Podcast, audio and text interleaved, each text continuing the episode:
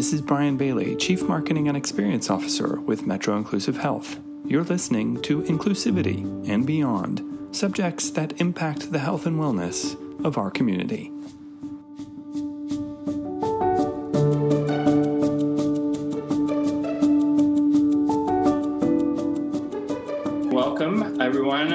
To Inclusivity and Beyond, a podcast with Metro Inclusive Health. Today is Friday, April 17th, and this is the second installment of Love and Sex in the Age of Coronavirus. This week, we are talking about coping for couples. Yes, we're talking about that person you have to spend 24 7 with all the time now. And when it becomes a situation where squeezing the toothpaste from the middle of the tube is a little bit more annoying than normal, we are here to help. Um, I am Brian Bailey, Chief Marketing Experience Officer with Metro Inclusive Health. I am here with Prashard Williams, who's the lead of prevention and sexual health, and Laura Rosenbluth, our Director of Behavioral Health. How are you guys doing? Doing well. Another ex- another exciting Friday night, uh, hanging out on uh, Zoom Live together. Uh, yes. I guess that's what the world has come to, right? Yes, So the topic is uh, coping with couples, and I wanted to jump into it, but I wanted to start out with reading a headline from Bloomberg, uh, March 31st headline from Bloomberg Business Week, and a paragraph. Headline: China's divorce spike is a warning to rest of lockdown world. Um, although China publishes nationwide statistics on divorce only annually, media reports from various cities show uncoupling surged in March as couples began emerging from weeks of government mandated lockdowns intended to stop the spread of the novel coronavirus. Incidents of domestic violence also multiplied. The trend may be an ominous warning for you couples in the US and elsewhere who are in the early stages of isolating at home. In absence of the heart growing fonder, the opposite might be true. Much time spent together in too close quarters. So, um, Laura, I kind of wanted to like get your opinion on that. Here we are, we're alone together. We're not only just alone together all the time, we're locked in our confined spaces together. There's fear of losing a job, or there may be a situation where someone has lost their job. There's fear of getting sick. The stress is multiplied umpteen million times in this sort of situation. Communications, communications, communications. Where do people break down in situations of stress like this? Couples. Fabulous question. So, couples are used to being familiar. Couples are used to using quick ways to communicate with each other. Um, I can say, hey, honey, and my partner can tell the difference between a loving, hey, honey, and a, and a, hey, honey. You know, I mean, hey, honey can have multiple meanings. So we pay a lot of attention in partner relationships to our very, our subtext of what we're saying. So not just what we're saying, but how we're saying it. And right now, we sort of always default in times of stress to um, shorthand. so we're not consciously thinking about being extra patient, being extra um, aware of explaining ourselves. You know, when I said this, I meant this other thing, but it kind of came out wrong and da da da. The brain goes to tunnel vision when we're stressed. Um, and I think all of our brains, to some extent, we've all experienced some irritability, some short temperedness, some just worry um, is part of our daily life now. And that makes people default to that shorthand, which can be not as patient, not as sensitive, not as uh, communicative as we would have in the first couple of months of our relationship. Right, the first couple of months, right? So those of us who have been in it for a long time, it becomes a little, you know, I mean, there is that proverbial taking someone for granted just because they're around you so many times, right? And you know, so for me, and I, I don't know about you, Prashard, and relationships, but I, you know, to me, self uh, realization, right, is a big mm-hmm. part of that, especially these situations. Uh, you know, mm-hmm. last week was my second week from working from home, and I found myself just irritated by everything. You know, I was like, I had too many windows open on my computer. I got Ooh. too many messages on Slack, and and you know, mm-hmm. and and the first person, the first person that's going to hear it from me is the person who is so easy to take it to, right? Yes. Yeah. So so how do you step out of that? And you know, Brian, it's so funny because as as Laura was talking, I was like, "Wow, I feel like I'm going into my therapy hour right now." She's talking about me, and and then you asked the question, and, and I am, I'm I'm that partner. I was already that partner. So before working from home, I was that partner that would wake up in the morning and just everything just irritated me because he's going to work, and I have to deal with this before I go. So every little thing is a thing. Um, and what I'm finding now is that I have to take time to really break away from the space that I live in, that I'm doing everything in now. Um, because before this was the space that I wanted to be in all the time. So, you know, I'd be at work and I'd be like, man, I can't wait till I get home. I got these Netflix shows I have to watch. You know, I got this, um, this good book I was going to read. There was so many things that I wanted to do in this space. But now I'm working in this space and doing all of those amazing things that I always wanted to do when I was at work. But then it affects him as well because he still leaves and goes to work. So he works in retail, he works for Walmart. So he's out getting his time out, but he's coming back home to this irritable partner of his. So I take walks with the dog. I try to spend time outside of the home to separate me from the space that I'm spending so much time in. Take a long walk sometimes um, to just enjoy other things besides what's in the house. And it's working. Mm-hmm. yeah, right. Yeah. And that's so funny, right? Because we all think, oh, it would be great to work from home. It's, you know, I mean, don't have to worry about all the commute and all this other kind of stuff. And then um, it almost becomes overwhelming. You know, what I mm-hmm. found is like, for me, it became really hard to disconnect at the time I should have, you know? So, like, I'm up in the morning, I'm, my computer is sitting at my home office desk that I've made up to get through this. So I might as well check my email. And then, mm-hmm. you know, in the evening time where I may have, um, you know, uh, walked away from it and, and maybe I looked at my phone. Well, I guess what? That computer is still set up at that desk, that laptop that I've got at mm-hmm. home. And right before, right at the end of the day, before I go to bed, which I know is a no no, I'm going to go mm-hmm. back and look at that screen and see what's going on and now you know here i am sort of trapped in this so how do you avoid those sort of things you know i mean is there is there do you have i mean we talk about you hear a lot about don't uh, mess up keep a routine don't mess mm-hmm. up your routine that sort of thing mm-hmm. i mean does that really help and what are the the ways you can really stay with a routine well, for me, I, I, try to compartmentalize. Like, you know, I was saying, I try to separate from the house. So I try to separate rooms, believe it or not. Um, right before we started the, the video, I came into my den because this is like a whole different environment for me. So the changes of scenery is almost like, oh, I went somewhere. you know, it's like I get dressed to go into the living room, you know, for happy hour after work at five, you know, and that's what I have to settle for. And that works for me for right now. Right. I, I, I was, go ahead, Laura.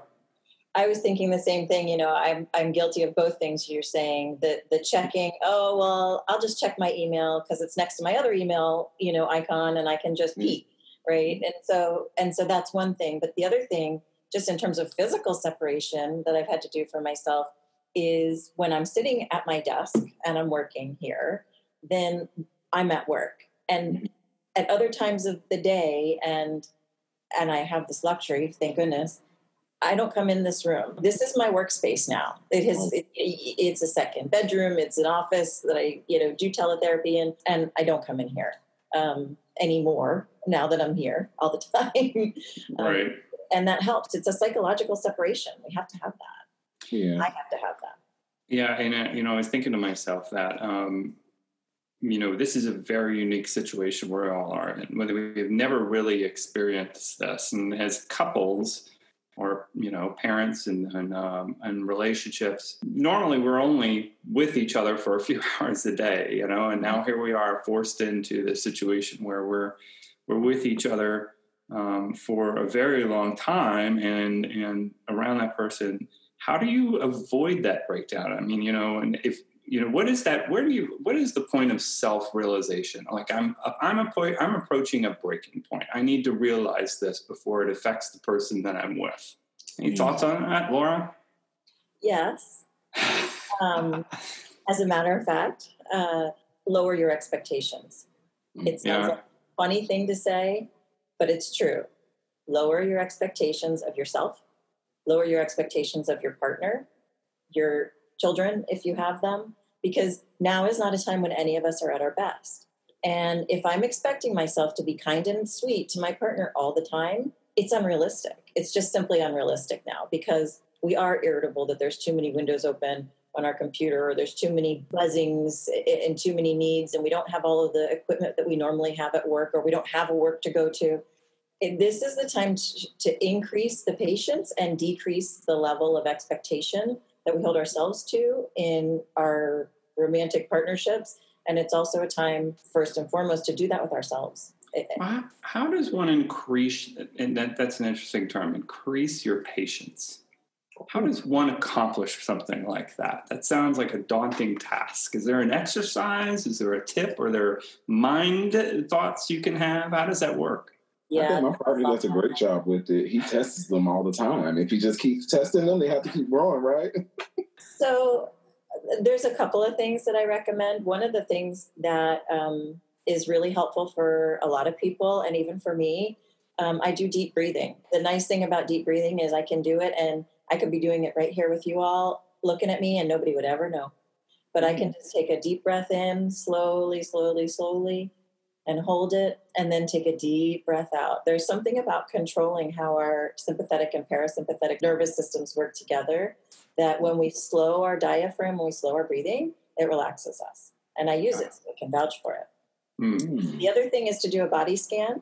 Um, and just quickly, what that is is scanning from your your scalp muscles to your facial muscles, your shoulders, your torso, your legs, all the way down to your toes, and scanning for what's tense in our body, what muscle, where we where are we feeling this um, irritability working up, the impatience, the um, anger, even um, anxiety. Where do we feel it building up, and to focus on relaxing that. Mm-hmm. Um, so you know, sitting here, I'm sitting here like this, but my shoulders drop when I think about, oh, how am I how am I not relaxing now? Mm-hmm. Um, naming things um, when we name things that are that foods that start with M, uh, and we focus on something in particular, naming the items that we're looking at in the room, even folders, computer, picture, paper, calculator.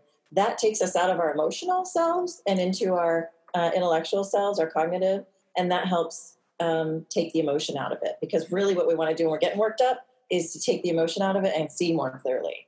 And we can do that when we change our thoughts. So that's interesting. So it's really about um, r- really recognizing, I guess, you know, t- taking in the surroundings. Is, is, there a way to recognize the triggers? Like, you know, because I, you know, I always feel like I'm I'm already immediately at that point of aggravation. you know, like is there a way to avoid getting to that point, or those like those early warning signs that hey, uh, I need to stop and take a break a little bit? Part of it is schedule. Mm. Um, if you schedule breaks for yourself and you so that whole routine idea, routine, the self care, make yourself go outside. You might not feel like you need to go outside and have a change of scenery, but you might need to do it anyways. You know, it's like kids when you, you can watch them getting worked up. We're no different. We're just in bigger bodies. The other piece is uh, a lot of people practice a mantra or a, um, a, calming saying to themselves throughout the day. That can be helpful. Um, you know, I am patient and kind, or mm-hmm. whatever your mantra is. You know, if it's about your partner, maybe it's I'm patient and forgiving. If it's about yourself, you know, right. A lot of preventive stuff. You know, sometimes you can't see it coming, and it just happens, and that's okay too. Right now, it's happening to a lot of us, myself right. included. Yeah, for sure, for sure. So, Prashad, are you saying that you're still home alone part of the day? Yeah, I am, um, and and I think that works well for us. Also, you know, we still have that separation, so I have time to miss him. You know, mm-hmm. um, I have time to, you know, do my Wonder Woman spin and turn into that, you know, loving, welcoming partner before he walks in the door instead of the one that was just like, you know, all crazy just before five o'clock here. Right. Do you find that being alone, even though you're working from home, that's impacted your relationship in, in, in any way? Um, Do you miss the idea of going out and having your own break from the apartment? Absolutely. So, yeah. Um, so moving here, relo- relocating from Orlando just a year and a half ago, um, I realized there was a, a, big change in my social interactions, of course, because a lot of my friends were still in Orlando. Um, and I took for granted the new relationships that I had established here in St. Petersburg. And I feel like this is almost uh, my lesson here uh, because there were so many times where friends would reach out and say, "Hey, come on out, let's go downtown," and I'd be like, "Oh." No, I've gotten so used to being in the house now. You know, I'm just going to stay here and just watch my Netflix or, you know, find something to do in the home because uh-huh. now I've just changed my interactions like that. And it's like now I long for somebody to I say, know. downtown is open. Let's make it. You know? Yeah, I, I this the same way. Uh, Dexter has always been much. Dexter, my partner, has always been much more of the social uh, after hours person. I've been fine to like, you know, I'm, I'm, good going out once or twice a week, and that's enough for me. Yeah. Uh, twice a week is pushing it sometimes, but now I'm like, I, am just desperate to see my friends, and you know. Yeah the, you know, and that's uh, the other thing is is I've never realized how important the physical contact between other people outside of your partnerships is. Right, mm-hmm. you know, being able to hug a friend, being able to uh, share in those conversations, to cheer that glass, to you know raise a toast to mm-hmm. something. I sort of feel like that contributes to the stress. That contributes yes. to the stress of couples because you don't have those third parties that mm-hmm. are so important to balance it out. Is that a real thing or is that just in my head?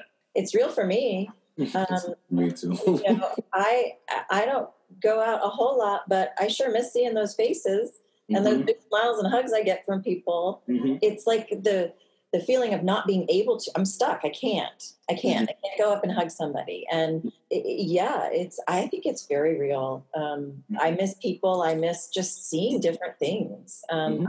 I, am a person i like variety and i just i want to go eat different foods and see different you know restaurant interiors and i miss right. it I miss it a lot so on that you know that's the thing about that you know and it is very um, that's perplexing because when you think about where this is going, um, you know, even social uh, distancing, which I, I, prefer to say physical distancing, social distancing is a little harsh.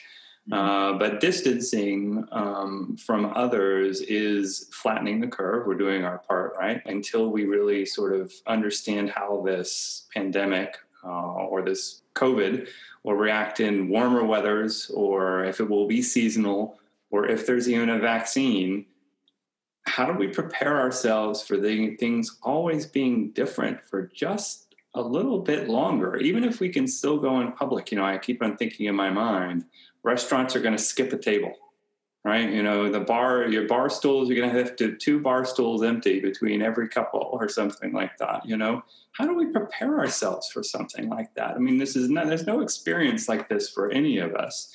So is it just that we'll be so starved for attention that every, anything will do? Or is it a situation where we really are going to have to learn that self control, self realization for longer periods of time? Hmm. Tough question, right? Well, when you think about it, because I sort of think, I, I, I, you know, for me, um, you know, one of my great relationships is with my mother.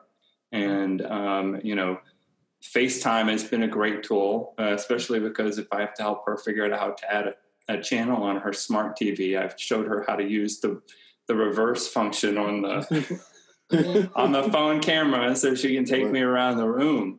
Right. Um, but you know, I still think my mother's almost 80 years old. I, you know, even if this slows down, I could be one of those asymptomatic people. I, you know, I got to still work with it. You know, so what we're going through now is sort of tip of the iceberg. How do we prepare ourselves for always being things a little different for a while? Wow. So for me, I, I, it goes back to Laura's suggestion, and I'm finding myself doing that more and more of lowering my expectations because I just don't want to be disappointed in in mm-hmm. thinking that this is going to be over, you know, next week, or you know, we're going to be right back you know, ready for beach day, you know, coming up in June. And just so many things I look forward to in the summertime. Um, you know, so I just take it, you know, like for instance, um, like you said, FaceTime. My mom isn't the best with technology either, but we've worked it out now where we can get all the family on like this Google Duo thing. And. I found myself so excited just to see everyone. And that's just going to have to do for right now until I, you know, until we know that something is going to be better. Yeah. Yeah, I'm I'm finding myself not tuning in to the predictions mm. because they're they're just guesses. Um, you know, I mean, it, somebody I know had COVID and was sick and is recovered, and at the time said to me, "You can hug me. I can't get it again, and you, you know, you, I can't give it to you because I'm, I'm." But guess what? Now we don't know if that's true. Yeah, we don't know if it's true, right? I'm Yeah. glad I didn't hug, you know, but uh, we just don't know. And, and I, I think, I think there's a healthy level of denial. Like you're saying, Prashard, you don't even want to think about beach day because Yeah. may not have, we don't know. I just try to keep to somewhat of a normal routine and spice it up a little bit when I can. Um, Mhm. with as much variety as is possible now. Right. Well, I'm going to get to spice it up in a little bit because that is we'll get back to the couple such a subject in, in a minute. Um, but one of the things that you know, um, and I think I kind of mentioned this earlier, is missing those uh, couple friends or the group of friends that people have. So Dexter and I have uh, now started doing uh, Friday night happy hours so via Zoom with our close friends. We just get on for a couple of cocktails and we chat for a while and and that's it. And you know, um, you know, we live in such a fast-paced news bite, news cycle world that it's really interesting how fast things become the new normal. So you know, I mean, you you sit there and you think this is the new normal now. How do we adjust to the new normal that's next? How do we go on? And you know, um, I think as as humans, we're pretty resilient in many many ways, um, and we do adjust and adapt. But what is you know? Do, do we feel that there's any sort of long term um, impact this will happen have on us as individuals or as a society, um, as as social individuals? And will it be better or will it be worse? Who knows? Or, or does it matter? You know, and, and will we overcome? If I can. So I think, um, in my opinion, I think it's a double edged sword. So I feel that in, on one end, it's going to have a negative impact to where we may not interact the same anymore. You know, for example, Laura was saying how her friend had just recovered. Um, you know, but of course, in the back of our minds, we're like, okay, you've recovered, but is it really still safe? Because there's so much denial out there. There's so many things that we think we know, then we don't know it anymore. Um, so even when the country opens back up again, um, you know, people are going to be hesitant to, to come back out. People are going to be hesitant to take their kids to the park again and, and let uh, their, their children's friends come over and, and do sleepovers and stuff. Um, but to me, on the positive side, and maybe it's just for me, uh, this new territory of um, ways to connect with one another, um, ways to kind of just cope with these changes that that are upon us right now. Um, and I think that it's beautiful that we have the ability. We are such resilient people that we can adapt in a way, you know. So it's like, yeah, this is happening, but we're going to find a way around this somewhere. Right. You know, it's funny. Did you want to say something, Laura? You wanted to add I on that? I do. I just want to add, I do think this is going to change us. And while any of us can guess as to how it is, how it will change us, I do think that we've learned to expect the unexpected. Right. And that comes with a lot of different layers to it. And I think it's going to look different for each of us. But this was truly unexpected um, Truly unexpected. on so many levels. And I mean, who expected a pandemic? Yeah. Yeah. Well, it's it's funny because my uh, my partner is Asian uh, from the Philippines, and the very first, and I was there for the holidays. It was beginning of December, and the very first time I heard about this was his sister came to pick us up at the Airbnb we were staying on, and she says, "Have you heard about this new virus that is happening out of China? There's this big uh, thing called the coronavirus." And of course, my first reaction was, "You mean like the beer?" I think we all guilty. yeah, we all had that same reaction, right? Yeah, sort of thing. And and but the the interesting thing is, she was explaining it, and I thought to myself, way back then, I was like, "Wow, that's kind of scary. I wonder what will happen."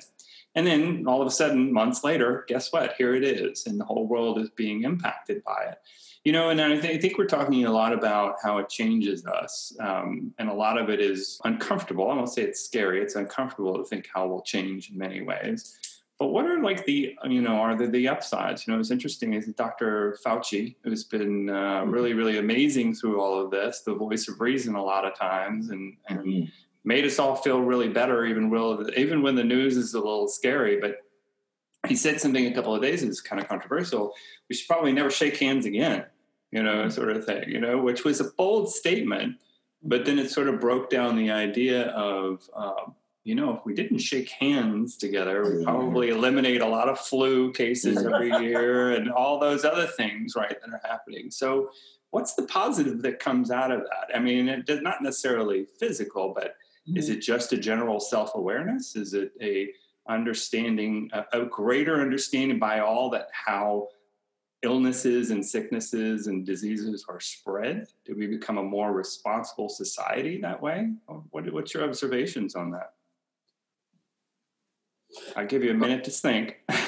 yeah, that's a good. That's a good one. Yeah. I think it does. Um, you know, like just uh, the expect the unexpected. Uh, you know, I don't think any of us thought um, that you know we wouldn't even be able to. I mean, no closer than six feet you know, I can't even get my roots done. I can't, right? Like, really? Are you sure it's six feet? Are you sure it's not like three and a half Like my arm? You know, like, it does. I think it is. It's sobering is the word that comes to mind. It's it's really sobering to think: Will we stop shaking hands as a society? Will we not? I mean, I'm a hugger. I've always been a hugger, and I can't sure. ever envision not being a hugger. Mm-hmm. I don't know. I don't know how this will impact that. yeah. yeah.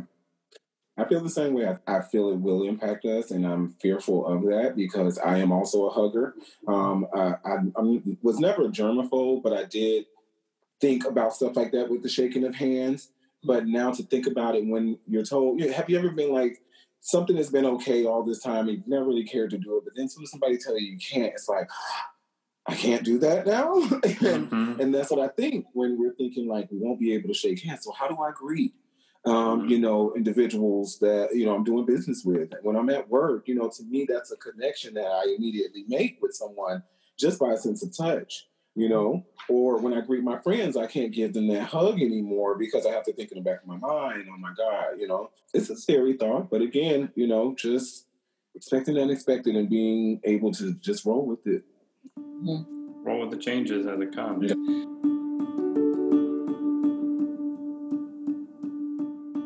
This is James Keene, Director of Development at Metro Inclusive Health. You're listening to one of the many ways that support from our donors and sponsors help enable us with the ability to deliver important programming and information to our community. Help us if you can keep our programming live. You could buy this spot and share your message with our community.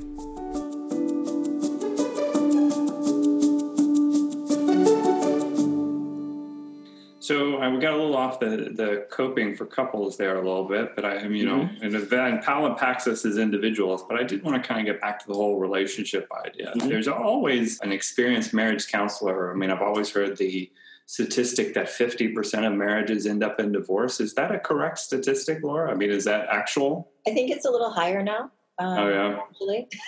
yeah. Wow. say. Yeah. Um, however, uh, you know, I, I, think there's a lot of things that go into that. Um, you know, and we could go into you know marriage and what creates a healthy marriage and um, healthy partnerships. I think the the biggest piece of this is, as we sort of started to talk about before, increased patience, increased tolerance that this is a stressful time. Um, we in in times of just stress, all of our sometimes our uh, not our prettiest qualities come out. Um, I'll say, you know, some of the the messy parts, as I call them, mm-hmm. and you know, my messy parts have shown too in my relationship recently. And unless somebody is unsafe, unless somebody is um, truly in harm's way, um, either emotionally or physically, this is not the time to make big relationship decisions. It's not the time to make big de- big decisions at all. In general, right? Particularly yeah. in in terms of a relationship. You know, when you were mentioning divorces coming out of China, I'm sure there are, and and maybe many of those relationships wouldn't have succeeded, and this has just kind of spurred them on, and it's happening more quickly. But they probably were headed for it anyways. you're saying, yeah, yeah. It could have been truly. Um, yeah, just expedite it a little bit. Yeah, yeah. Yeah. In terms of routine difficulty, I'm sorry to interrupt. No.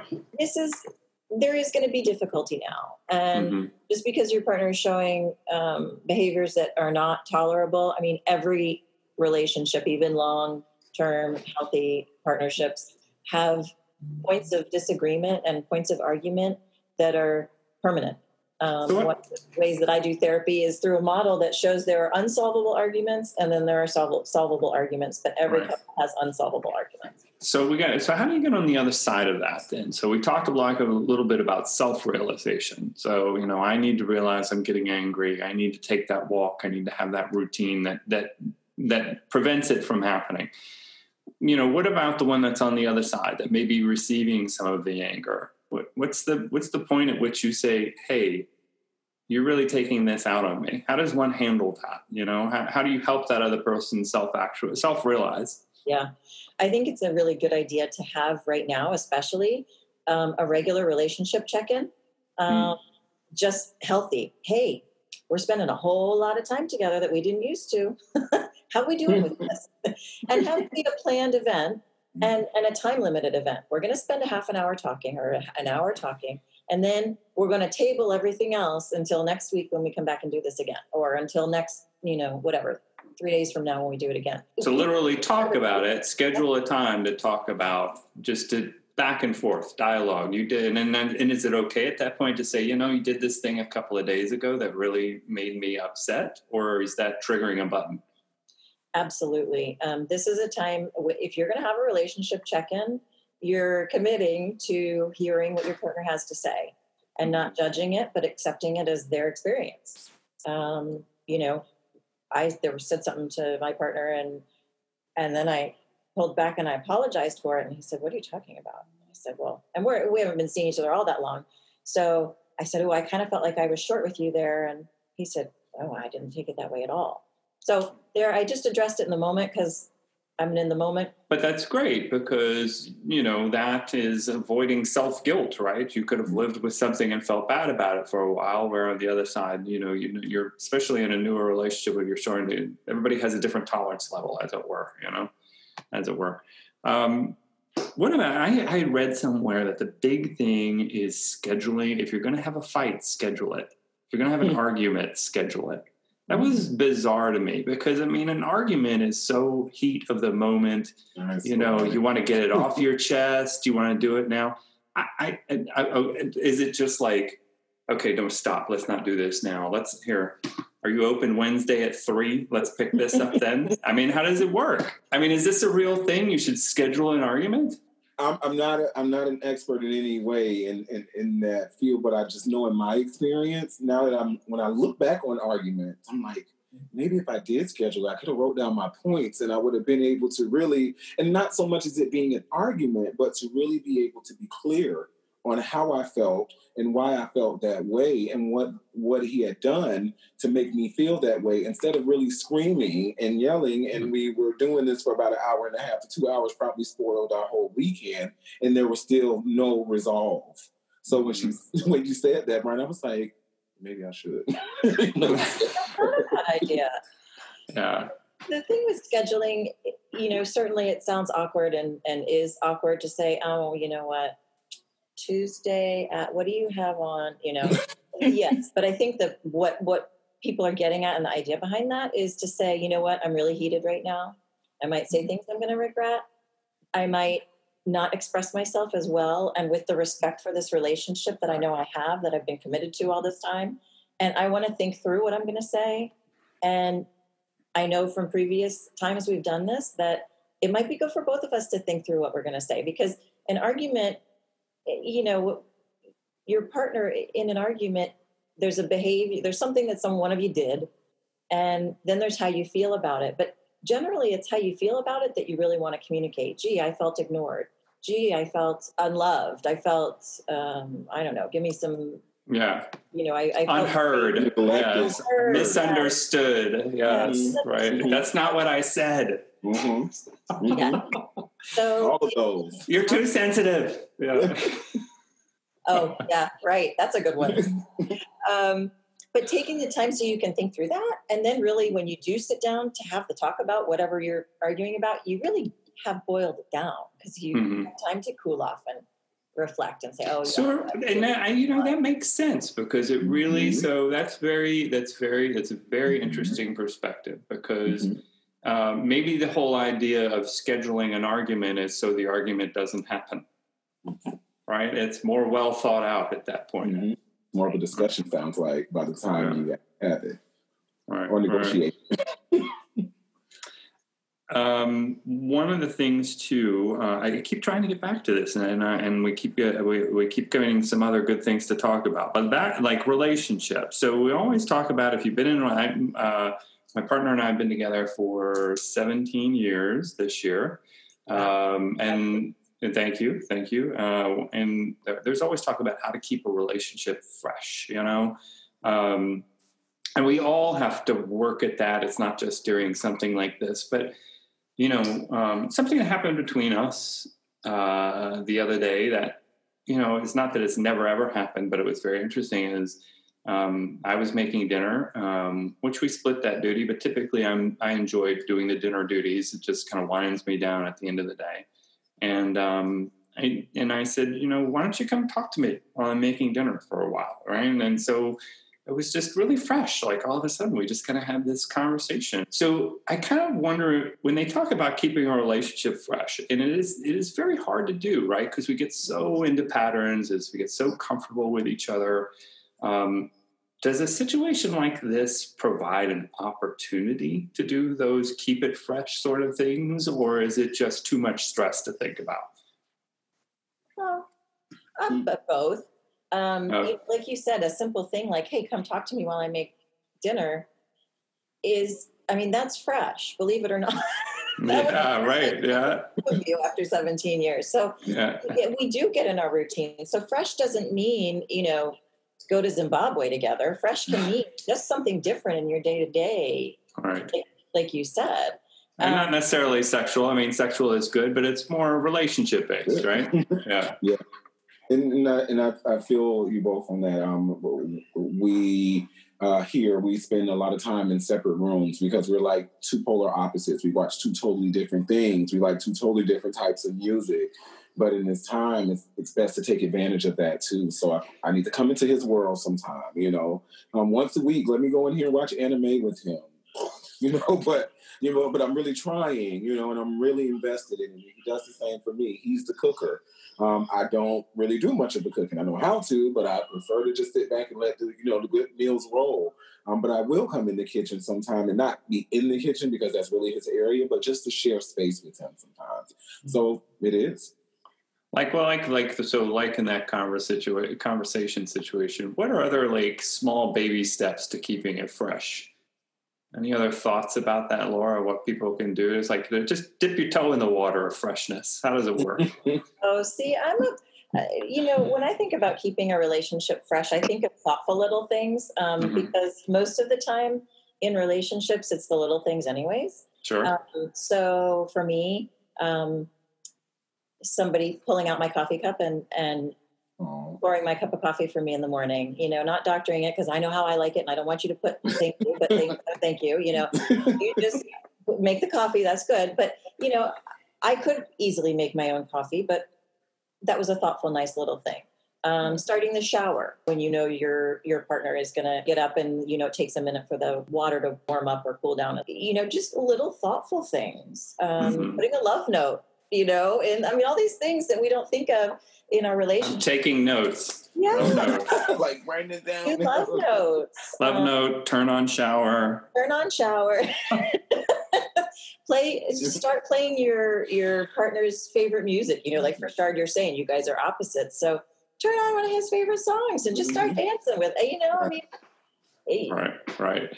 those So- are Yeah. Uh, Prashard, you said uh, your partner's into anime. You're a DC Comics guy, aren't you? Yes, I am. Oh, okay. All right. So, and he's like Japanese anime style. Yeah, he's Japanese anime, and so we're like back and forth sometimes. but we can go all day, so we can talk about them both all day. So that's the beauty of it. So, from experience, I'll ask him from a perspective of a an expert uh, in marriage counseling, and and myself and Prashard, and experience. Is a healthy relationship really about? I mean, is ground zero communication, or is it more empathy, or is it a little bit of both? can i do none of the above yeah, so I failed that test. Oh my God. Start over. those are two That's it. agreements but um, so communication for sure empathy absolutely Uh-huh. but the the foundation of a healthy relationship is trust Um, now, you can't have trust without Mm. communication, without empathy. And Mm. communication and empathy build trust. Mhm. Um, but trust really is the foundation. And, And if there's you trust that your Mhm. partner is genuinely not trying to hurt you, that during this time when the irritability comes up or the snappiness, you know, manifests, then we can say, I trust that you really weren't trying to hurt my feelings, even though you were totally being thoughtless at that moment. And, and and trust is more than just I know you're not cheating on me. Trust is down to minute, you know, and I think that's you know, um, I you know I, I wouldn't mind hearing you talk a little bit about what trust really means because I think people have a perception of what trust is. You know, it's like I'm doing something behind somebody's back, but that's not necessarily what trust means, is it? Mhm. trust is bigger than that. Trust is um, I trust that my emotions, that my heart, um, that my likes, my dislikes are safe with you. You're not going to tell somebody my secrets. You're going to take my feelings seriously um, and not tease me or make fun of me about them. Um, trust is trust is safety, really, um, Mhm. in, in physical ways, absolutely. That somebody's not going to harm us, um, but you know, and you know, I've heard people say to me, well, you know, he doesn't hurt me. He pays the bills. He goes to work. He this, he that, she this, she that, whoever it is. Mhm. But that doesn't. That's not love. I mean, love is trusting your world, your your sacred, right? This sacred self that we all have with another being, and knowing that that person is going to carry it around as though they were carrying something. Mhm. I hesitate to say gentle and fragile, but gentle and fragile, right? Yes, We all we all we all are at the end of the day in our own ways, right? Yeah. Um, I was surprised to see that that article had said uh, domestic abuse instances had increased. But my guess is if you know it's dom- domestic abuse happens, you're in the wrong relationship, and from the get go, is that a misnomer? it's not a misnomer. Um, domestic abuse or interpersonal violence um, is unacceptable, no matter Mhm. what, bar none. Um, in Pinellas and Hillsborough counties, here we have agencies that specialize in, you know, domestic and interpersonal violence. It's never okay. It's not okay whether it's verbal and words. It's not okay whether it's physical, whether it's sexual, whether it's, you know, controlling behavior that isolates you slowly, slowly from friends and loved ones. Um, and it is on the increase now. Um, and I think that you know this is a recipe for it that everybody has to stay at home.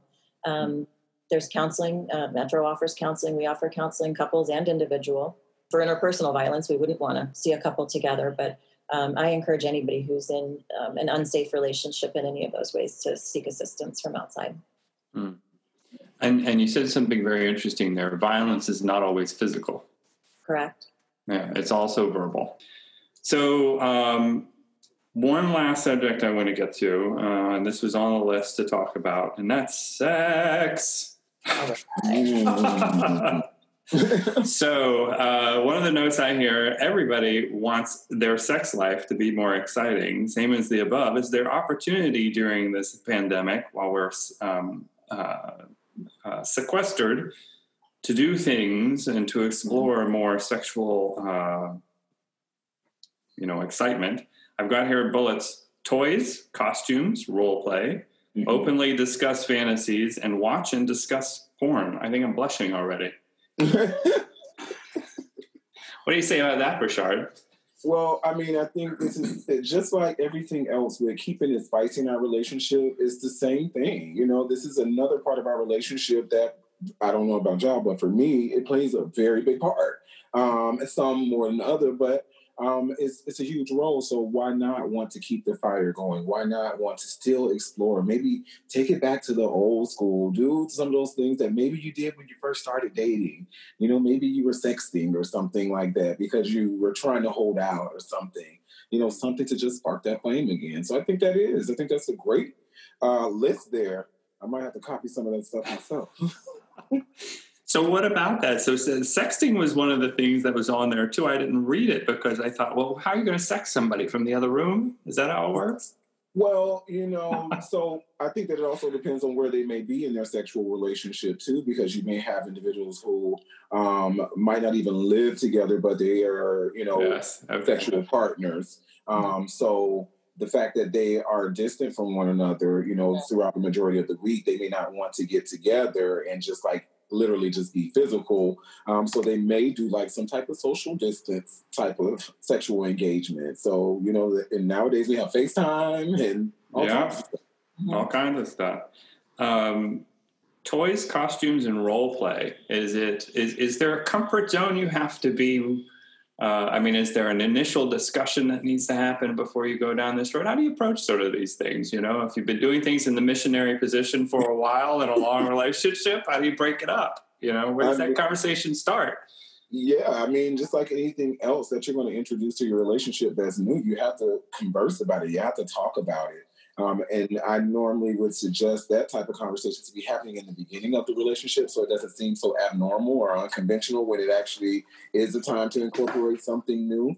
Um, so if you start in the beginning and finding that comfortability and talking about your sexual practices and, and preventative measures as well, everything, because it can be really fun talking about all of this exciting stuff, but then when it comes down to talking about the preventative parts and testing and things like that, it gets really, really uncomfortable.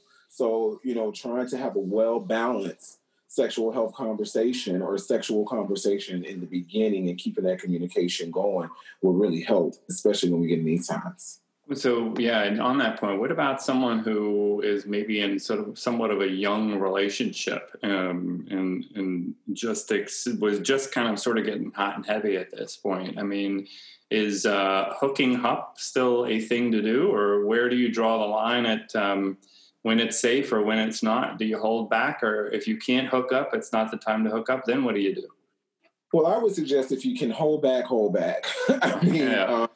um, um, the social distancing uh, directives really are no joke. So, of course, when it comes to sex, that you're sharing basically everything, um, and hopefully using protection and uh, barriers.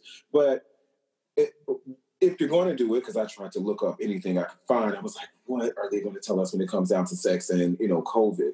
Um, and I saw a episode of Extra, it's just like a little small clip where Dr. Oz is on there, and I just love Dr. Oz. So, um, and uh, it was there was another official, and I can't remember his name, but they talked about it briefly about hooking up, and you know they spoke about those partners who are couples. They've already been uh, a rel- in a relationship. They've been together some time. They already share each other's space, so the risk is probably minimal there. Um, because if someone had it, you probably you know went through it, gotten better, stuff like that. But for those who are in those fresher relationships, um, you know, considering the fact that that would put you at a higher risk by engaging in sex, especially if it's not the same person, you know, Mhm. and they're interacting with other people. So it might be a time to really consider do we really need to do this right now? Mm. Uh, like Laura said, this isn't the time to really make really drastic decisions about relationships, you know. So if sex um, was something that was a big decision already, you might not want to do that right now under these circumstances. Okay, got it. As So tough as that can be. if what if you're in a new relationship and it was did, didn't get quite that far enough to know if it's safe or not especially because like you said i mean you can kiss somebody and give them this. You can be a foot away from them and give it to Mhm. them. What's some of the alternatives for a healthy distance hooking up uh, scenario? It's still possible. You can do some things right? Yeah, Um, we we do sexual health groups, and um, we talked about some of this last week, and it was actually fun thinking about some of the things that you you know you can do, and it was like, oh, I never thought about that. Um, you know, things like uh, role plays, like you said. Um, we have you know technology, so we can call one another, we can FaceTime one another. Um, there was a video that we showed on YouTube, and YouTube, believe it or not, has a few videos right now about how people can be safe and still hook up during COVID. And phone sex was a really big thing. Mhm. Like literally, like even just separating and going in different rooms and doing phone sex was something that, you know, can create that fire again, stimulate you, all of that good stuff. Um, and it's kind of like nostalgic a little bit, you know, thinking about for me, because I'm an 80s baby, the 90s raised me. So didn't really have a lot of technology like that back then. Phone sex was really where we at. I shouldn't have been doing it, but you know, phone sex was a thing back then. So now to be able to have to, or not have to, but to possibly go back to it and use that as a technique is cool. right and uh, zoom sex now Mm-hmm. Zoom sex. you can know? actually see each other for God's Yeah. sakes, right? While Mhm. you're doing it.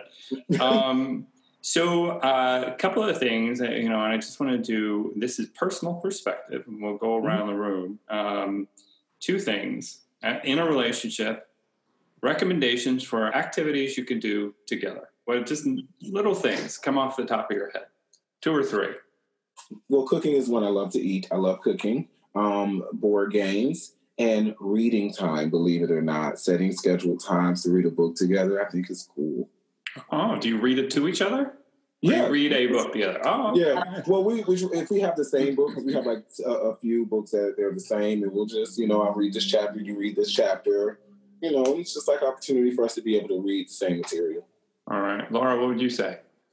Well, one of the things we're doing is um, he cooks and I don't. I am learning how to cook. So we go in the kitchen, we try a new recipe together, and I'm learning. And I'm a big foodie. And so I'm interested in trying this, that, the other thing. And so you could get your groceries delivered. So so cooking for me is one of them, and of course eating is the second one. Yeah, right. Exactly. you can't have one without the other. That's Right. for sure. Mm. Um, Uh, you know and i you know i i would love to say i do it more but um, we've talked about going and taking a bike ride together um, Yeah. i know just walks and bike rides and blah, blah, blah, blah, blah. Um, i like the idea and one thing i think we're going to do is since we are newer we haven't gone on a lot of vacations i want to plan a really awesome vacation together Right. So uh, just to circle it out, mine obviously are cooking. Um, the other one we've uh, sort of carved out some time for here is talking about hopes and dreams in the future. What does the future look like? That sort of thing. So that's been really good. So one thing I wanted before we go, because we're we're running a little bit long here, is is if you're having trouble, there's no shame in asking for help right? I mean, there's plenty of opportunity out there. And what would you say to someone, Laura, who's kind of struggling or a couple who's a little bit struggling? Reach out. reach out it's so geographic and when i lived in san diego everybody had a therapist if you didn't have a therapist it was like well do you want the name of my like everybody had it's cultural it's it's Mhm. geographic i mean eh, having a therapist is so nurturing and soothing so yeah absolutely reach out you don't have to have a major mental health concern to be able to benefit or eh, to have somebody just listen to you and only give you thoughts about you for a solid mm-hmm. hour That's it. You know, that's to me. It's like who doesn't want to be listened to, right? For God's Mhm. sakes, you know. And and you know, no, no, no. I didn't want. I didn't ask what you were talking about. Listen to me a little bit, right? that's it, right? Right. All right, so uh, let's wrap that up. I think it's Friday. I'm going to go cope with a cocktail now. I don't know what you Yeah. guys are planning on doing. Uh, thanks everybody for listening today. Um, this is Inclusivity and Beyond, uh, the second in our series of love and sex in the age of cor- coronavirus. Next week, we'll be doing um, Still as Fine as a Glass of Wine, taking Mm. care of you. That sounds very, very nice. And you can watch us live every Friday on Facebook when there's not technical difficulties. But if there is, you can always listen to us on uh, podcast, which is now streaming on uh, Spotify as well as Apple Podcasts. So look at us. We're growing up in the world. Yeah. Thank you. Thank you guys for joining us. Thank you, everybody else. And we'll see you you, uh, next time. All right. Thank you Bye, so much. everybody. Have a good one. All right. Thank you.